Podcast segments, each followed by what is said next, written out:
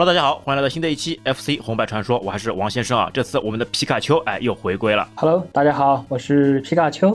哎，既然皮卡丘回归了啊，那我们这一期呢又来聊聊这个热血的故事。我们先来聊一个热血，它相对来说这个剧情呢比较独立的这个作品，就是我们的这个热血格斗。因为我知道我们皮卡丘啊，他非常喜欢玩这个热血格斗呀，而且是精于此道，打起来这个技术也都是非常娴熟的。对，热血格斗基本上你玩过几把，基本上都会比较喜欢玩这个游戏的。它算是格斗游戏里面做的特别好的。而且我特别喜欢它的一点是什么呢？因为它等于是一种混战的形式，对吧？你原本打这种格斗游戏嘛，要么就是 一 v 一，哎，这一款里面呢，你可以 二 v 二。格斗游戏基本上都是就是一个人打电脑，或者是 一 P 跟 二 P 打，但这个 一 P 二 P 它又有闯关的那种感觉，又有对打的那种感觉，这个就做的特别的那个新奇了，对吧？你像原本的那种那种街霸，对吧？或者是那个拳皇，哎，都是一个跟一个打。哎，这款游戏比较别出心裁的，它可以多人混战，对吧？它有个那个对战模式嘛，可以多人混战，这也是非常有趣的。你平常时候也是二 v 二，大家一起组队来开始打，对吧？而且它这款这个模式嘛，当中也有一些对吧养成元素，你可以去吃经验，哎，然后去慢慢升级，这也是令我们当时啊非常喜欢的原因之一了。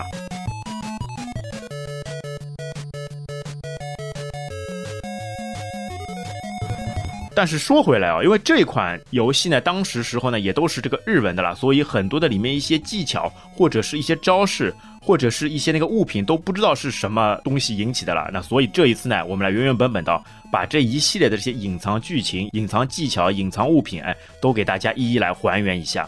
哎，你打这款游戏的时候，你最热衷的是哪一个点啊？它一个是就是可以两个人一起打那种，就是两个人同时打，然后另外一个就是它那个打击感也确实是做的特别好的了。哎，而且这款游戏呢，就两个人一起打以后呢，哎，你既可以的相互配合，哎，又可以相互坑队友，这都是比较有趣的了。因为那个时候你像这种双打游戏嘛，如果可以互坑，有一个这样一个互坑的这样一个场景，哎，总是令我们非常趋之若鹜，非常喜欢的了。带对方的模式基本上都有相互相互坑的这种场面的。哎，这个呢，我们打的时候呢是好基友，但是打着打着，哎，结果变成了猪队友了，真人要开始格斗起来了。你为什么要打我一脚？为什么要把我打趴下？是不是会有这样的一些场景？对面派来的卧底。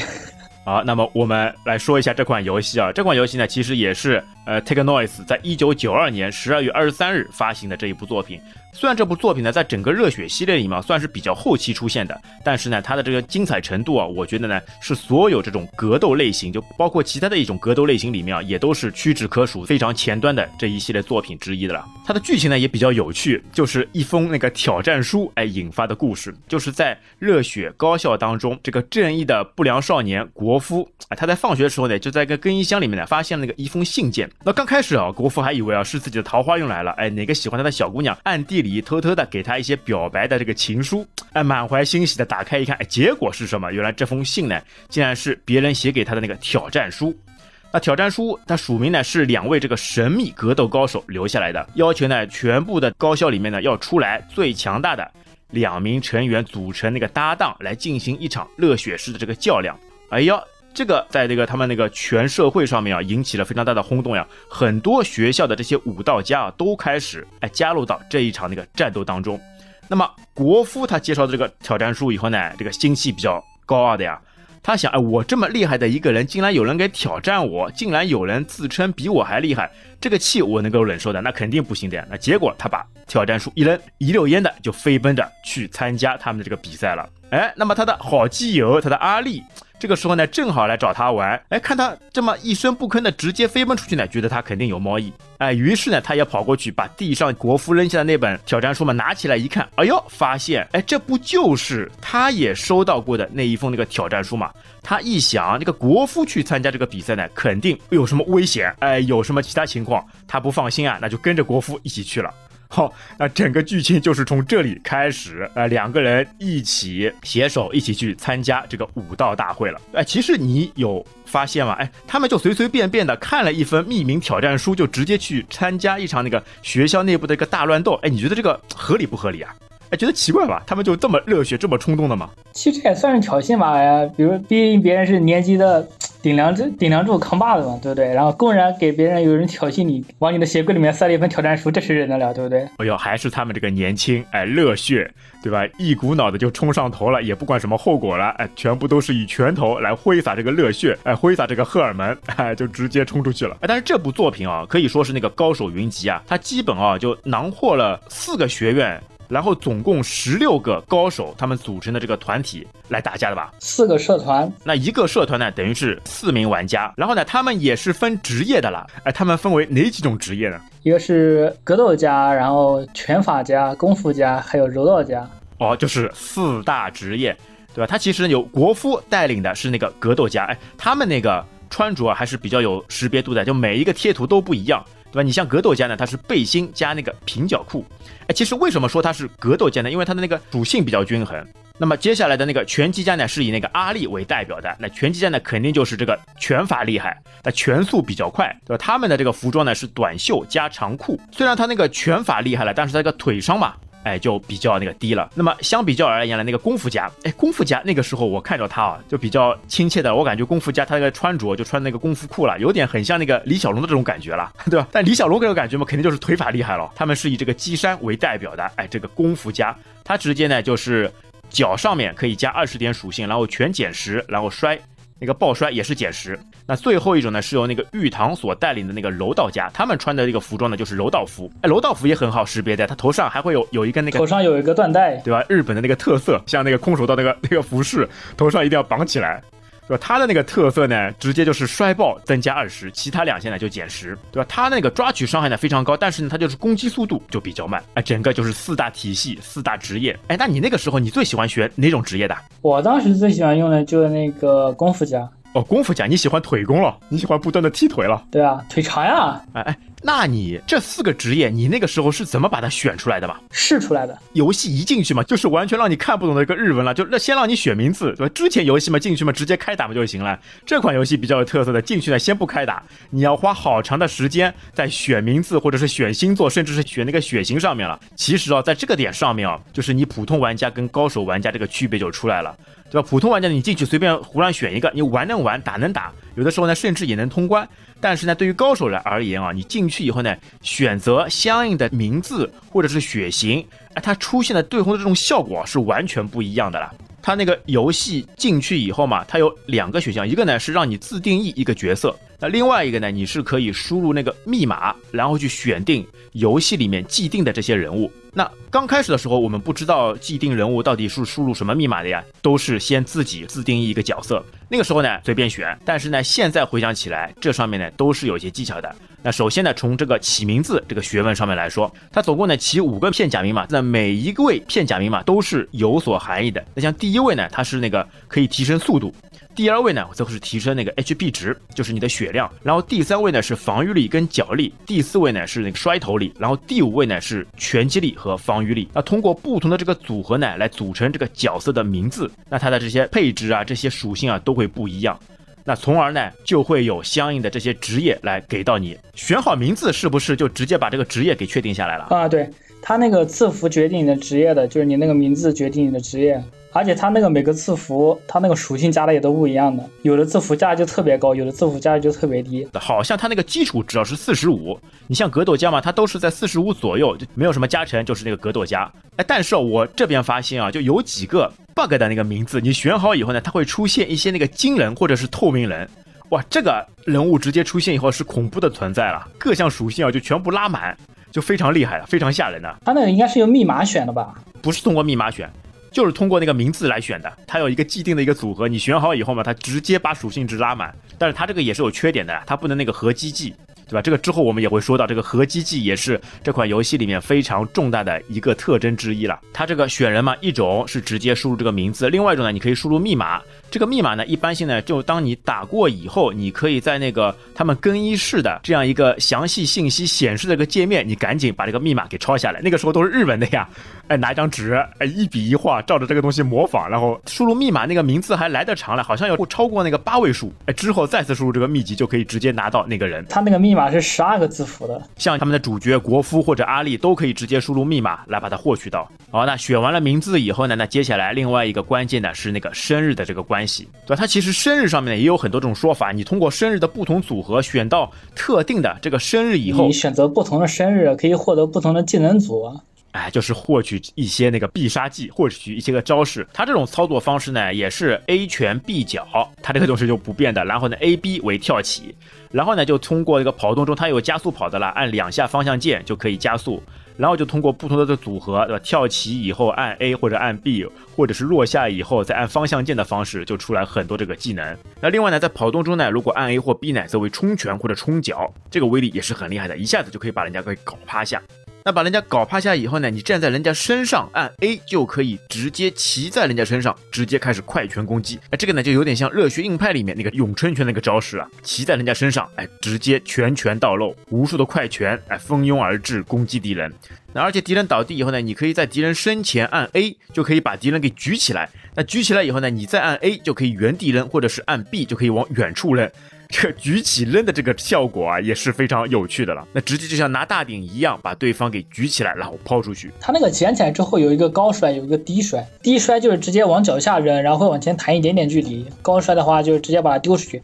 如果是高摔状态的话，丢出去的那个敌人是可以是有伤害的，就是打到别人的话是会把别人一起撞倒的。好，那还有一种呢，就是可以把人家打到那个喘气，或者是捂着肚子。哎，出现僵直以后呢，你按方向键加 A， 那就可以直接出现那个耍背包，哎，这个绝技就头坠技能。那这个呢，对于楼道家是非常擅长的。那另外一种呢，就是按 B 把对方给推走，然后你赶过去进行连招。这个虽然表面上没有什么用，但它其实这个有一个特性，也不知道还是 bug， 就是 E P， 然后把对面打到虚弱状态之后，然后给他推走，用身体去撞他的话是可以掉很很多一格血的。而且它只有 E P 能用 R P 用不了，我也不知道为什么。啊，而且还有一种方式是什么呢？在某些场景上面呢，有些那个边墙的，你可以直接把它推走以后呢，它会弹回来，然后你再上去来一脚，出一拳就可以把它干趴下了。它其实总共呢是有十种招式，像十种招式里面，其实我最喜欢的就是那个翻滚技能。对，我不知道你喜欢哪一个。那个翻滚，那个时候其他技能我都用不好的呀，只有这个翻滚技能，对吧 ？A B A 的这个方式，新手玩家必备的滚球。啊，其实我们来介绍一下这十种技能分别是什么。那一种呢是那个磐石防御，要当受到攻击时按 A 或者按那个 B， 一个贴图嘛，就是双手抱住头，哎，像打拳击一样，这个高防御的这样一个姿势。接下来一种就是那个滚球攻击，哎，我非常喜欢的这种，跳起来以后按 A。A， 哎，可以横冲直撞，直接滚。那还有呢，就是那个飞膝冲撞。那跳起以后呢，落地的时候呢，按 B， 他直接就冲出去，拿那个膝盖顶人了，就像不像那个双截龙里面那个膝顶的那个招式啊？还有差别，他这个膝顶那个其实是可以当 V 一技能使用的，就是快速追别人的时候，从背后突袭还是很好用的。还有这种就是那个跳跃肘压。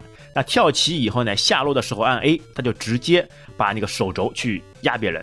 哎，这一招上面，我觉得。如果 真, 真的是被压到的敌人哦，就直接会被弹飞掉的了。啊，对，这个招数一般就是压起身的嘛，就是你先把他打倒，然后趁他倒地的时候攻击他，然后等他起身的时候再用一个肘压再把他打倒，就一直追着打嘛。哎，那另外一种那个跳跃压腿呢？他就是跳起的时候下落的时候再按 B， 跟肘压是一样的，只不过他那个动作技能的加成是不一样的。像那个肘压用拳法加的话伤害就会高一点，你像腿压的话功夫加就会获得更高的加成。好，接下来一个呢就是我也是比较喜欢的那个乱踩攻击，就我们说的那个马赫踩了，那直接呢就可以在敌人的头顶上面反复来踩，反复来揉掠啊。那接下来啊是一个叫那个高跳旋转落踢，它这个就是属于爆发力特别高的一个招数了，就是你玩了多了之后，一般来说都会喜欢用这个技能打伤害打得更高一点的。哎，那么你蜻蜓点水是哪种攻击啊？蜻蜓点水是那个先跑起来之后，然后跳起来按腿，同时按方向键，然后在攻击到之后会滚成一个球，那个是蜻蜓点水。它那个就是你必须要跑，必须要跑起来，然后再跳跃起来，再然后跳跃起来之后，在空中的时候按下，然后就会一脚踢过去，会直接把对面踢飞的。哦，或者是叫那个龙卷攻击吧？嗯，对。但一般你打中文版的话，它都它就是叫做蜻蜓点水的。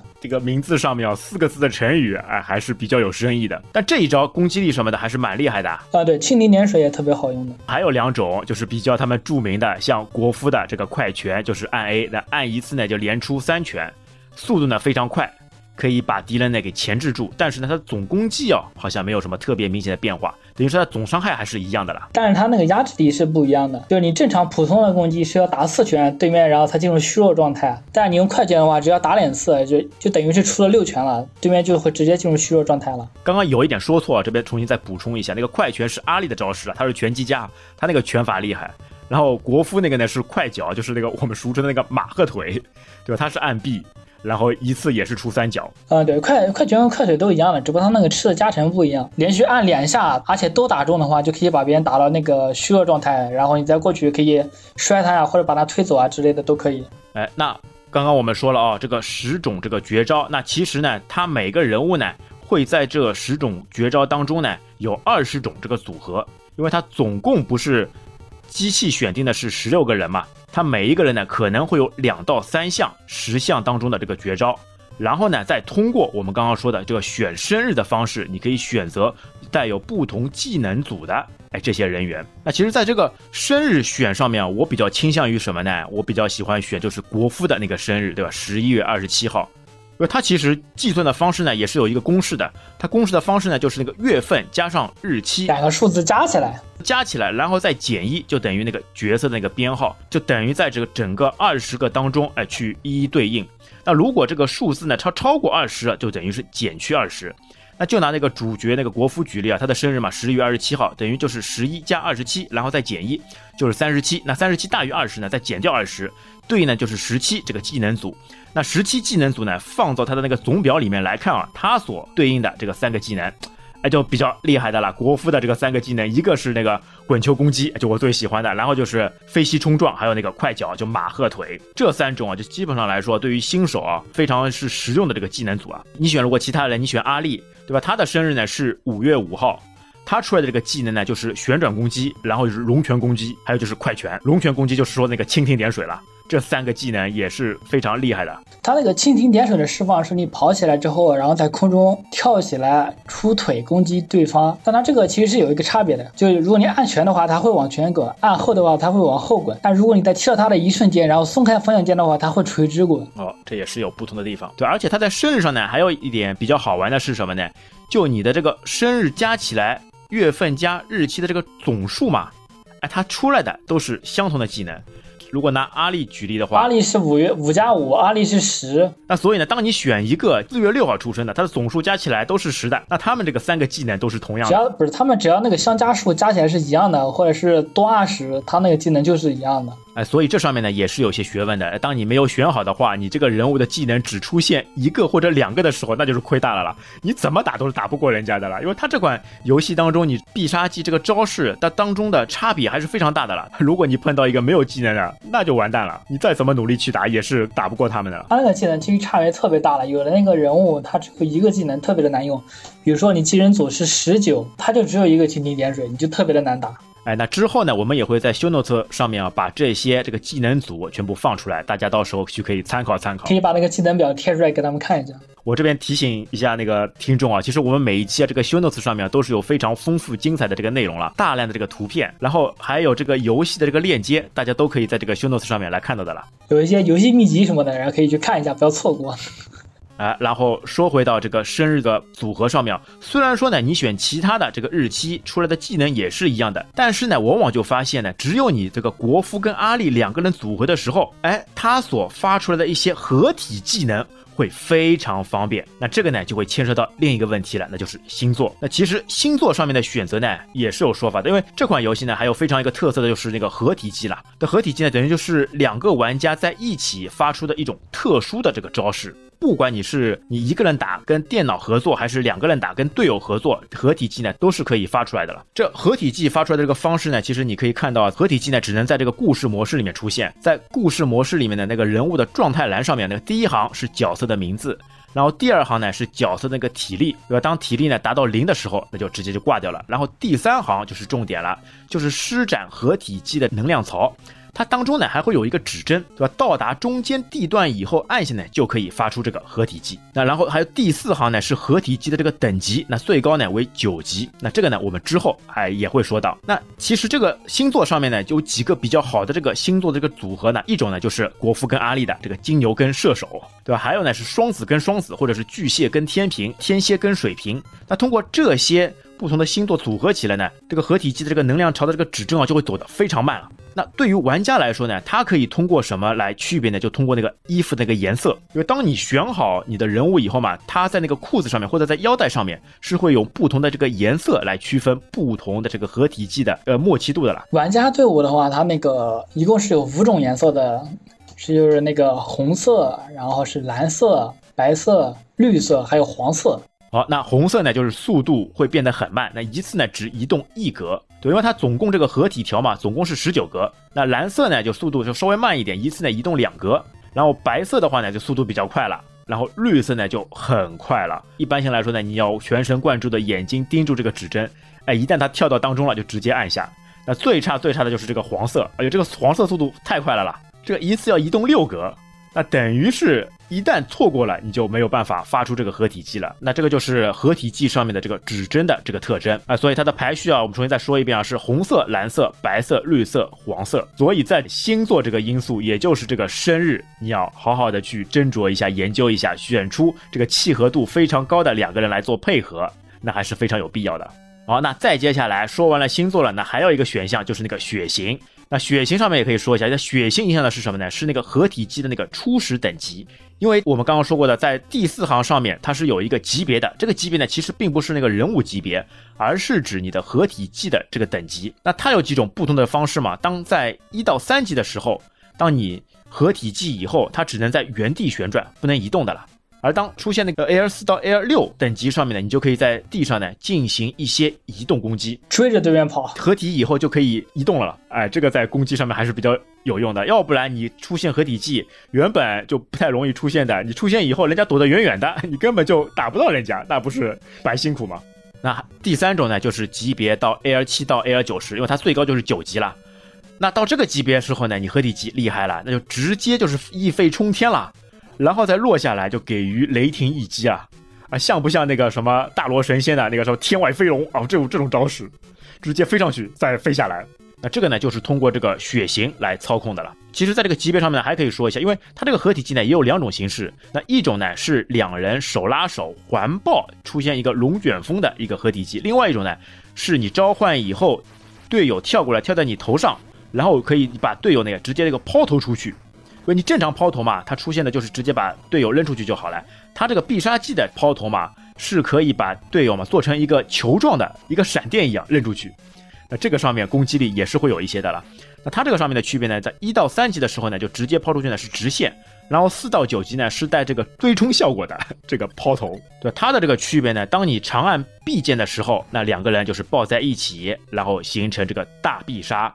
然后长按 A 以后呢，是把队友召唤过来以后呢，跳到头上，哎，把它扔出去，这个就是小必杀。但是血型上面的这个组合啊，就根据我们的这个研究看下来啊，这几种方式，如果呢两个人都是 A 型的，那它的这个匹配等级呢不高，那初始呢只有五级。那如果是 A B 型的加上 B 型的，哦，这个就高了，就直接可以到八，或者是呢 A 型加上 O 型，这个也是八。你想想看，国服跟阿里他们两个就是 A B 型加 B 呀、啊，所以他们的这个契合度也就是变得非常高了。你到时候可以把这个表然后都贴给他们，让他们看一下。这个表我当然做了好久的。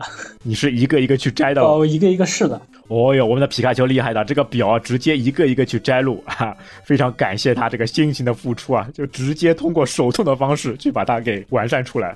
哎，那这个默契度啊，它也是会有所改变的了。那如果当你不小心打到队友的时候，那你的默契值哎就会下降。那所以有的时候在混战的时候也要看仔细，哎，不要攻击到队友了，要不然你们的合体技能所发出来的这个威力啊就会有所下降了。好，那合体技它这个上面呢还有这个合体技的这个必杀属性，它这个属性呢分为四种，分别为那个冰、电、呃风、火。那它这个区别呢是按照这个职业来划分的。你像那个格斗家，它就是那个冰冻合击，然后拳击家呢它是电磁攻击，然后功夫家呢是飓风，可能是功夫家这个出腿如风哦，所以它就分配了一个风属性给它。那还有柔道家就是烈火合击啊，直接出火属性。哎，那在这个属性上面它也是有相生相克的啦，就是冰克电，然后电克风，风克火，然后火克冰，是冰电风火。你火系可以克制，可以克制格斗家的冰系，但是你又被同时被风系克制，但你那个火系跟电系打是没有克制关系的。还有一种是什么？就是那个最终 B O S S， 哎，两个老虎，它的那个金钟罩，这个必杀技就全场通杀的了，你所有其他技能都是拼不过这个金钟罩的了。老虎的光波它那个优先于所有的属性，哎，好像是有一个破解方式的，哎，这个你有试过吧？就是等拿克结束的时候你再合体。哎，对，合体那个等级嘛，要最高级，然后等金钟罩下来的时候嘛，与你相交的这个瞬间，然后发动这个技能，有的时候呢可以跟老虎的这个金钟罩呢就相抵平，因为你开始放技能的时候，那个时候是属于无敌帧的。对的，而且之前呢，我一直看到人家，就如果同时放这个技能会出现什么结果？哎，现在我知道了，因为它等于是什么呢？就如果是同时放的话呢，等于是晚放的人，哎，它是合算的，因为当你放完以后，你这个两个人不再合体以后，那这个就是可以有计算伤害的了。那这个时候正好是对方放出去这个绝招的时候，那就直接被判定伤害了。它一个是属性克制，然后一个是等级高低，然后还有就是先放和后放。他就不管级别的了，就是你只要是一级的一样可以打败九级的，主要是这个属性相克。对，属性他属性不克制的情况下，就是那个要看等级了啊、呃。如果大家都一样的，然后再都一样的就看先后了呀。哎，那这边我有一个问题了啊、哦，哎，如果我是不同职业的这个队友，哎，他可不可以放不同的属性啊？他这个合体的时候其实是一个人按就可以了，就是你谁按他放的就是谁的那个属性。哦，就看谁先按，比如说我是格斗家的，我直接先按了，那出来的就直接是这个冰属性、啊、对对吧？如果我是拳击家的，哎，拳击家按好以后出来就是电属性，你谁按就是谁的，谁按就是谁的属性，另一个人是不用按的。哦，那在这个配比上面，哎，一定要注意了，你一定要选这个不同职业的这个两个玩家，那到时候呢可以相互配合，因为一旦如果被对方克制的话呢，这个还是比较讨厌的了。那合体技上面呢，有一点要注意的时候呢，你释放的时候呢不能被打断。对，一旦被人家占位了，被人家出一拳了，你这个合体技就直接失败了。呃，他那个抱着的时候是会被打断的，开始放了之后就不会被打断了。哎，就是你召唤队友跑过去的时候，如果被人家来一脚，那这个就等于也中断了，要重新再长按 A 或者 B， 重新再召唤。这时候可以说一下，就是如果你选队服的话，其实是选蓝色是最好的，因为他那个红色虽然容易放，但他那个太慢了。有可能你们抱在一起等那个条的时候就被别人打了，就然后被别人打一下就直接打断了。哦哟，这个就是经验啊，像这个 C D 时间比较长，哎，还是选当中一个稍微快一点的蓝色会比较舒服一点。啊，对，也算是经验吧。好，合体技那算告一段落，那另外一个呢就是升级。它这个呢里面也有人物的升级系统。对，你上手初始的时候就直接是一级啊，但是呢你每过一关，那它就会有相应的升级。你那个血量条上限是两条血，如果打败打败敌人，你那个剩余血量是一条血以下。关卡结束的时候呢，在更衣室里面，你就只会升一级。如果你是在一条血以上，那么你是升两级，然后它那个会有一个统计，就是两条血的时候，你那个升的血越多，你就会有一个累加，然后如果累加足够的话，那么当时的过关就会升三级。哎，它就通过每一次这个一步步升级，哎，最后就让你达到这个封顶三十级。那三十级以后呢，赶紧你可以把这个人物的密码调出来，记住它。之后呢，就算你这个卡带重新去玩的时候，只要输入你的正确的这个秘籍，哎，你这个人又回来了，又可以继续来玩耍。这个密码就有点类似于这个存档效果了，就可以让你一直可以玩下去，不会因为这个断电而浪费你的级别。我好不容易培养出来的人物，对吧？我不想要辛辛苦苦的就把它放弃掉，还是继续这个人物。你升到三十级以后呢，这就不得不说，它还有一个人物那个能力值，它总共有六项。对，你在那个更衣室里面能把它调出来的。第一个呢就是血量，它最高呢是两百五十五，然后你的拳击威力呢，包括脚踢或是头坠威力、速度、防御力，最高都是九十九。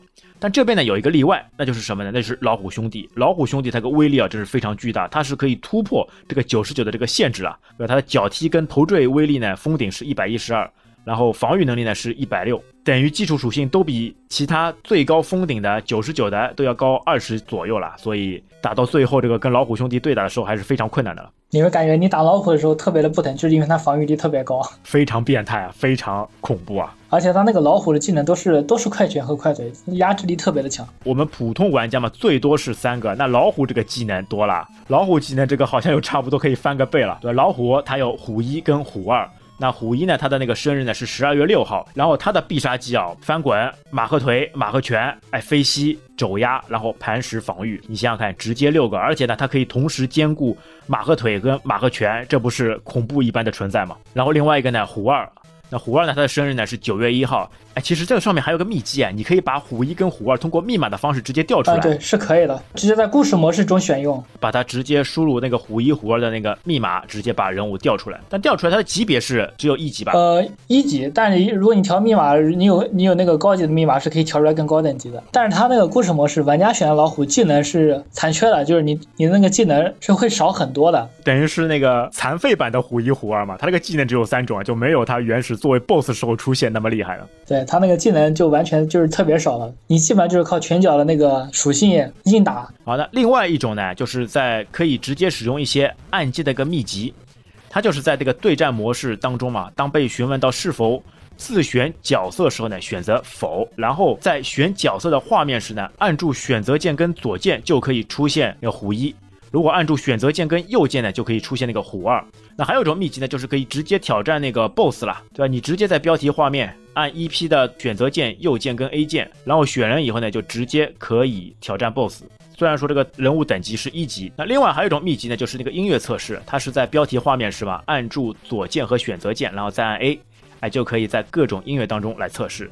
那这边呢，再提醒大家一下，就每一期呢，我们都有非常丰富的这个背景声音，哎，在我们的 B G M 上面。啊，如果细心的你可能就已经发现了，就每一次的背景声音啊都是非常呃刺激跟火爆的了。好了，我们再接下来回归到游戏。那它游戏上面呢有选两种模式，一种是故事模式和对战模式。首先我们先来说说故事模式。那故事模式进去以后呢，它等于是会进行十九场战斗，获得十五场胜利以后呢，就可以去打 boss 这个老虎了。你最多呢是可以输四场，但游戏当中呢有八个场景，哎，我觉得这个场景也是非常有趣的啦。对吧？前四个场景，那格斗场、工厂、仓库跟地雷区，对吧？后三个场景是那个冰库、破布和森林。像有些场景上面，就比如说那个工厂，它那个特色就是电网，哎，你可以把对手或者是队友直接往电网上去翻上去，这个对他们的伤害也是非常大的了。哎，另外一个特色。哎，那个地雷区，它地上埋了很多这个地雷，你只要跑过去，直接踩中地雷也是会有伤害的。五个地雷，基本上前期中了三个，基本上就要死了。对啊，除非你是老虎，你可以连中五个，要不然基本普通玩家你中三个四个就差不多就挂掉了。一般都是把别人打倒之后，然后再捡起来往往地雷上面扔，等于是多一种伤害了。其实那个电网也是一样的，你可以把别人打倒之后，然后往电网上扔，他他被从电网上弹下来之后，还是属于倒地状态，再捡起来可以无限扔，一直扔到他死为止。哎，而且他那个电网消失状态。它也是蛮慢的啦，一定要等它落地以后，这个电网效果才会消失，要不然它还在下降过程当中，身上还是带电的。这个时候呢，如果你急着去攻击它，反而你自己也会被触电触到了。啊、呃，对，它那个电是会传的。哎，对，导电，对吧？人体都是导电的。哎，那其他的一个场景呢？那格斗场，格斗场这个场景呢，就有一个比较特色，就是那个大斜坡。就是它那个大斜坡其实有一个 bug 的，就是你人物站那个斜坡的最里角，然后那个电脑人是不会过去打你的，他就会在那个斜坡旁边一直转呀转，他不会进去打你。他不仅可以躲避，你还可以在那个位置，然后悄悄的把队友召唤过来，你们俩在那个地方安静的合体，安静的合体。而且如果配合上那个规则上面不被攻击的这个判定，也是非常好的一种过关的方式了。那其他的场景呢？那个仓库，仓库里面也很有趣的，那个传传送带会滚动的，你站在上面呢就直接被传送走，然后传过去以后呢会有那个钉刺，你如果碰到钉刺嘛，你就会直接弹飞。哇，钉刺这个伤害也是比较高的。然后还有那个传送筒，你从上面跳下去，直接从下面滚出来，哎，这个也是很有趣的一种场景啊。那么后几样那个场景当中，那个冰库哦，冰库这个就是滑呀，这走路也走不利索啊，像各种加速一样。然后在破布场景上面呢，就是那个流水，流水嘛就是有阻力。是吧？前面是冰，非常滑，现在是想走也走不了，两个相对应的这个场景了。还有一个森林，哎，森林它是每三个场景之后呢，循环之后的最后一个场景。森林这个场景里面东西也很丰富的，消失的那个木牌，再加上那个钉刺。也是很有特色，而且它还有两，它还有两个那个一个入口，它还有两个出口，会随机从一个口里面滚出来，哎，给人意想不到的。而且森林这一关呢，它那个音效啊，也是会有很大的这个变化。那么最后的那个场景呢，就是打到了那个老虎的那个老家，就是在那个富士山下。它这个场景呢，没有什么花头了，就像一个擂台一样，就在这个富士山下，又可以看景，又可以比武。这个情境，这个意境啊，好像都是达到了顶峰啊！啊，那我们刚刚也说到啊，它还有一个判定是什么呢？就是胜利规则，直接呢可以让你选择不同的这个规则。它总共呢有五项，这第一种是放出十次合体技能，哎，判为胜利。对，这个上面就一定要你选好星座跟血型，把这个合体技能拉满。非常轻松的才能放出这个十次合体技能。那第二种呢是受到十次意外伤害，意外伤害只有刺还有电，地雷只有五个，你想踩到十个也踩不了呀。哎，有的时候你并不要把敌人全部都打掉，对吧？你通过一些技巧、一些方式去完成他的额外任务，也可以过关。最好用的方法就是把他打倒地，一直往电网上面扔扔十次，你就可以胜利了。那还有呢，第三种是放出十次那个特定技能，就是你的那个绝招了，就十项绝招当中了。而且它怎么叫特定呢？其实你没有办法知道的啦，因为你它没有任何的提示，只有听那个音效。当你放出特定技能以后，它判定是成功的，它就会有一个成功的音效来告诉你，哎，就是这个技能是可以获得胜利的。这个也是要多次反复去试的了。那第四种呢，就也是很坑爹的，在一定时间之内，就是五十秒之内不受到那个任何伤害，就判定胜利。这个就像前面说的，格斗房的场景当中，斜坡下面那个 bug 地方，你躲进去，人家打不到你，你就挺过五十秒。或者是你一上手呢就逃逃到一个没有人的地方，在那边躲着，哎，不受到伤害，五十秒以后就判定你胜利了。那第五种呢，就是无规则死斗，就一定要把对方两个人全部干趴下，哎，才能获胜。哎，但是如果你选择了那个前四条嘛，它有的时候呢游戏也会有一些呃判定嘛。如果当一个队友死亡以后，有些规则可能会改变。其中一个队友死了之后，他那个这样合体的就会直接变成死斗了。死斗是所有规则通用的，把对方两个人打败之后就直接获得胜利，那个属于通用通用胜利条件。但是我打的时候呢，就基本上说只会选择第五条，因为其他都不清楚派什么用的，有的时候反而会适得其反。就比如说意外触电啊，你像我我我一般选的话，有会选一个那个十次意外伤害，因为我喜欢把对面往那个刺啊电啊上面往上面扔，那个就特别好玩。哎呦，那你正好跟我相反，我就是最怕这个。好，说完了这个规则呢，还要说一下这个道具物品道具。它这个物品道具呢怎么出现呢？就是当你的队友或者是敌人打掉以后，它闪光以后就会留下哎一系列的这个道具。这个道具我看了一下，这个道具还非常丰富了，差不多总共有十八个。那我快速来过一下啊，它一种是那个鳗鱼饭，它是 H P。可以完全恢复。然后呢，第二种呢是那个天妇罗，也叫那个炸虾，它是 H P 呢可以直接加两百。第三种呢寿司 H P 加一百五十。然后第四种就是那个蘑菇，哎，这个毁誉参半的这个蘑菇，它是呢随机增加你 百分之五十 的 H P 或者减少你 百分之五十 的 H P。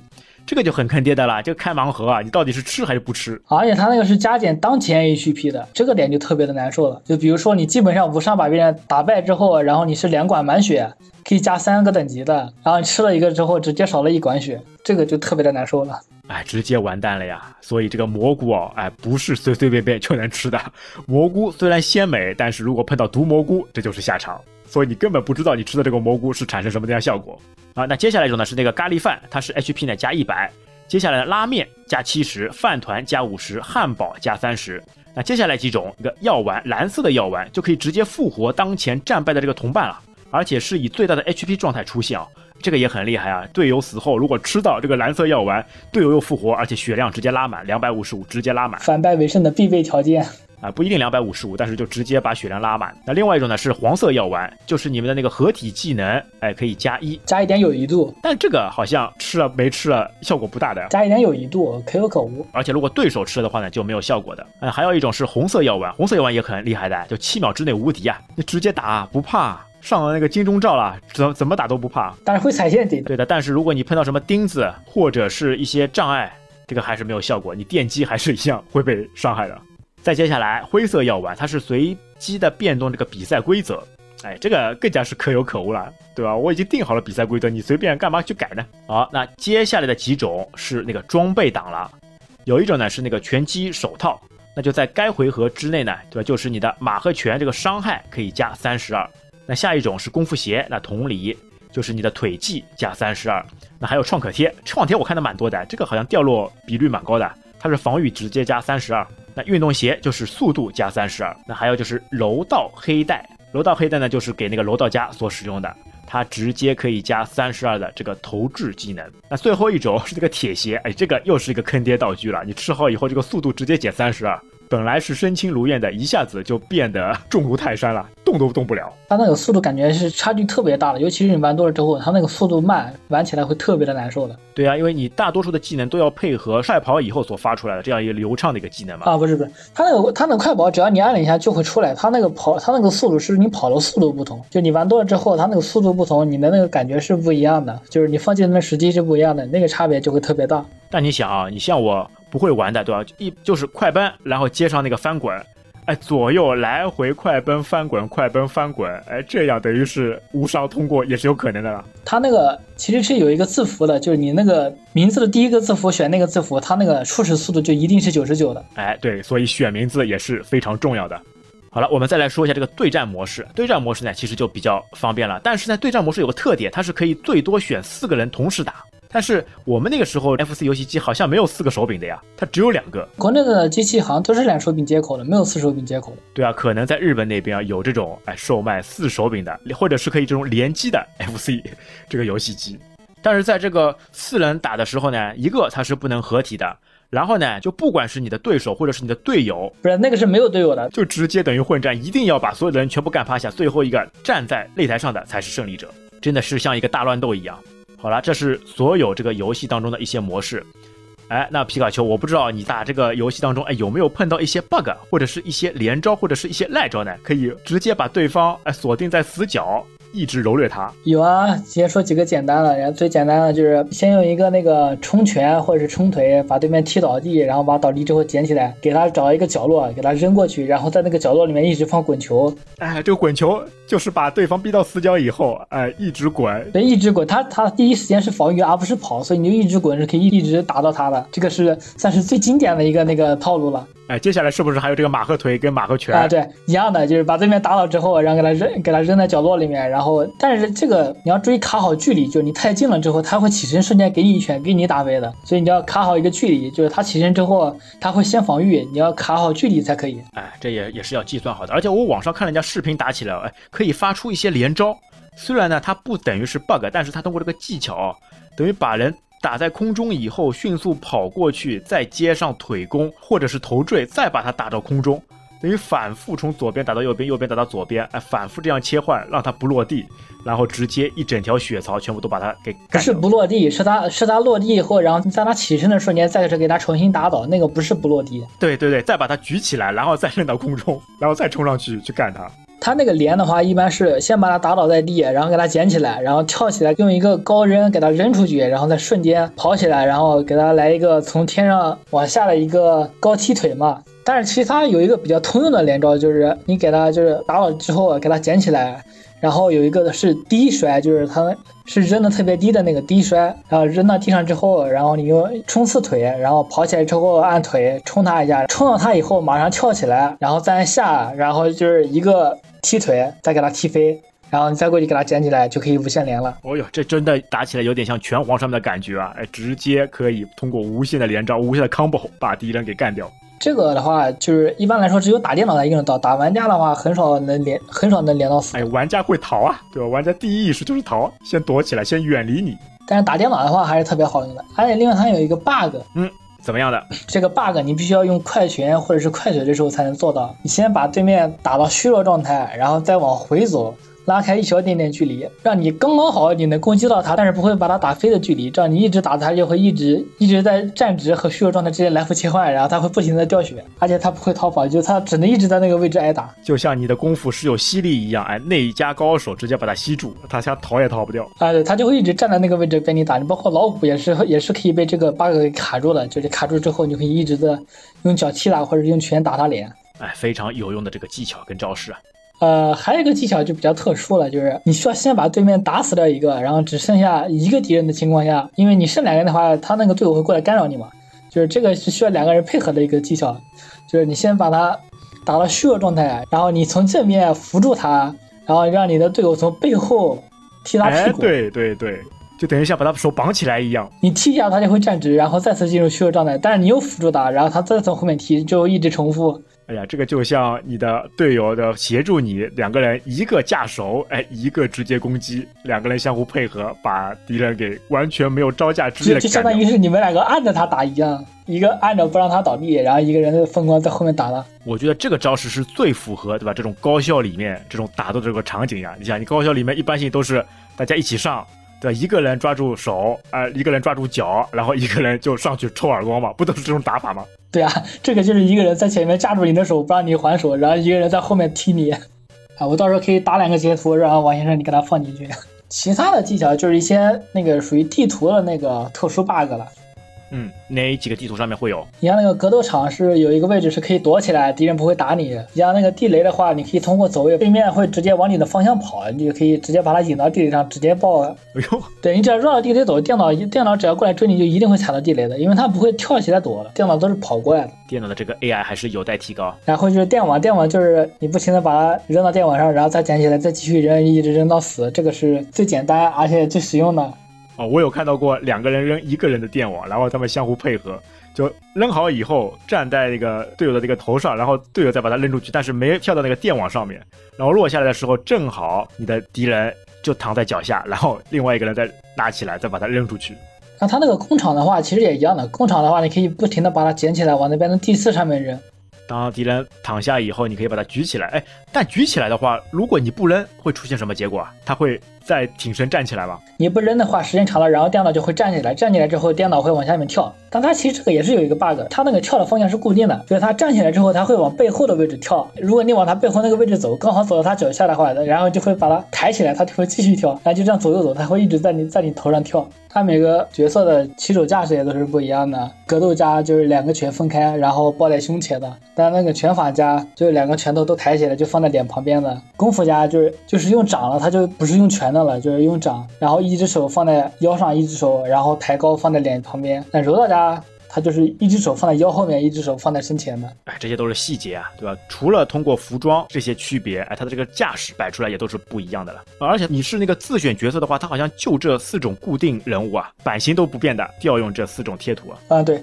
它那个自选四种，加上它那个 N P C， 一共是二十种。我以前一直很想选到这个国服这个贴图样子的名字嘛，就改成自己的。哎，想想看自己身临其境的这种感觉，哎，自己作为这个角色在这个游戏当中去玩，那是多爽快啊。可惜就改不了贴图啊，只有这个四种既定的，这四种既定感觉都不太好看，都是很傻傻的感觉啊。那个拳法家感觉还可以，拳法家还是挺帅的。其他的就是他那个进去之后你可以发现他那个攻击的姿势也都是不一样的，攻击的姿势啊，就比如说拳法拳法家的那个用腿攻击，他其实是用膝盖往前顶的。哦，这就是差别。但功夫家就是直接用脚，就是用脚平着踹的。格斗家就是从下面用脚踢，用用脚往前踢。然后那个柔道家，他那个踢脚就会踢得更低。哎，这个术业有专攻，他们会把自己的这个短处，哎，通过长处来弥补。这个做的细节其实特别多的，你包括他那个冲刺攻击也不一样。他那个冲刺攻击，像格斗家就是直接用肩膀撞的，但人家拳击家他就会用拳冲一下。但柔道家就比较特殊，他那个冲拳和冲腿都是在地上滚的。而且他们每一个人的那个必杀技也都会不一样呀。嗯，对，他那个必杀技的那个姿势也是略有不一样的，细节才能出精彩的作品嘛。你就能明显感觉到它这个不只是贴图不一样，你能感觉到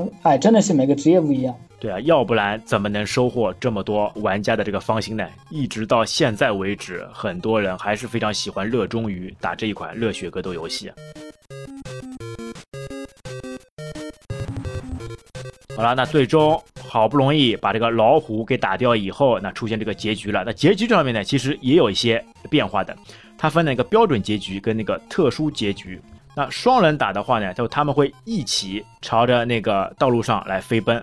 那另外呢，还有一个是特殊结局。特殊结局是要选一个国服，就是你选也行，你帮电脑选也行。然后选完国服打完老虎之后，然后它会有一个特殊的动画，就是那个国服已经走掉了，然后两只老虎会追阿力，然后追着阿力一直打。就当他们打好以后，国服走掉了，然后阿力出现了。哎，没阿力事情的，哎，阿力竟然出现了，他就是心心念念就想着国服嘛。他出现以后呢，就开始逼一刀了。哎，他说你这个国服真不够意思，怎么就跑掉了？然后呢，这两个老虎，哎，没什么呀，我自己一个人也可以给他们干趴下。那结果不想呢，两个老虎就在阿力的身后出现了，然后阿力就直接就跑掉了了。他也知道他们是个硬骨头，他们厉害，他一个人完全完全干不过这两只老虎啊。然后两只老虎就在后面去追着他，然后打，这个是非常很萌很萌的这样一个场景了。你能看到那个老虎是举着双手的，那个那个动画还是特别好笑的，特别有趣啊。原本就是 Q 版的这样一个动画，好有趣好有趣的。而且你看啊，当你人物就死亡以后，它直接在你的头像上面也是会有一个一翻白眼的一个图标。那同时也包括你像这个虎一虎二脱掉那个老虎面具以后，露出两个这个面相，这一点看不出很厉害的这个角色呀，感觉就是很蠢萌的这种感觉，很呆滞的这种感觉，完全不像武林高手啊。对，其实最终呢，他们两兄弟也有商量，他们决定呢在下一次比赛当中，哎，潜心苦练，争取在下一次把打输的战绩给扭转回来。下一次呢一定要战胜国服跟阿里。他们还是非常有抱负的了，在这个武学的道路上面一定要非常精进，想办法去把他们失败的这样一个颜面给挽回回来。那么最终最终啊，整个场景就在这个富士山脚下落幕。最后这个意境这个画面啊，我觉得也是非常深层次的了。好了，那至此整个游戏就全部结束。那整体来说呢，热血格斗呢在所有的这个格斗游戏当中呢是非常特别的一种存在。除了我们前面说的，哎，这么多一些格斗的这些元素，就是非常具有这个游戏的特色。那个另类的 二 v 二 的大混战，加上一些养成效果，再加上有合体技的加持，还有地形的配合，那么这呢也就成就了这一款热血系列唯一一款、啊、可以说是真正意义上的格斗游戏了、啊。那这个带给我们的精彩啊是无穷无尽的。它在很多层面上面呢都做到了一些别出心裁、哎、挖空心思的一些想法，那也就不得不佩服啊这些创作者。对吧？我们的岸本良久还有 TakeNoise 的这些开发人员，他们所付出的这些心血。那我们这一次呢，也是完完整整、详详细细的把热血格斗给大家掰扯完了。那接下来我们可能会带来另一部热血佳作，这个《热血物语》啊，大家敬请期待。那本期节目就到这边，感谢大家收听，我们下期再会，拜拜，拜拜。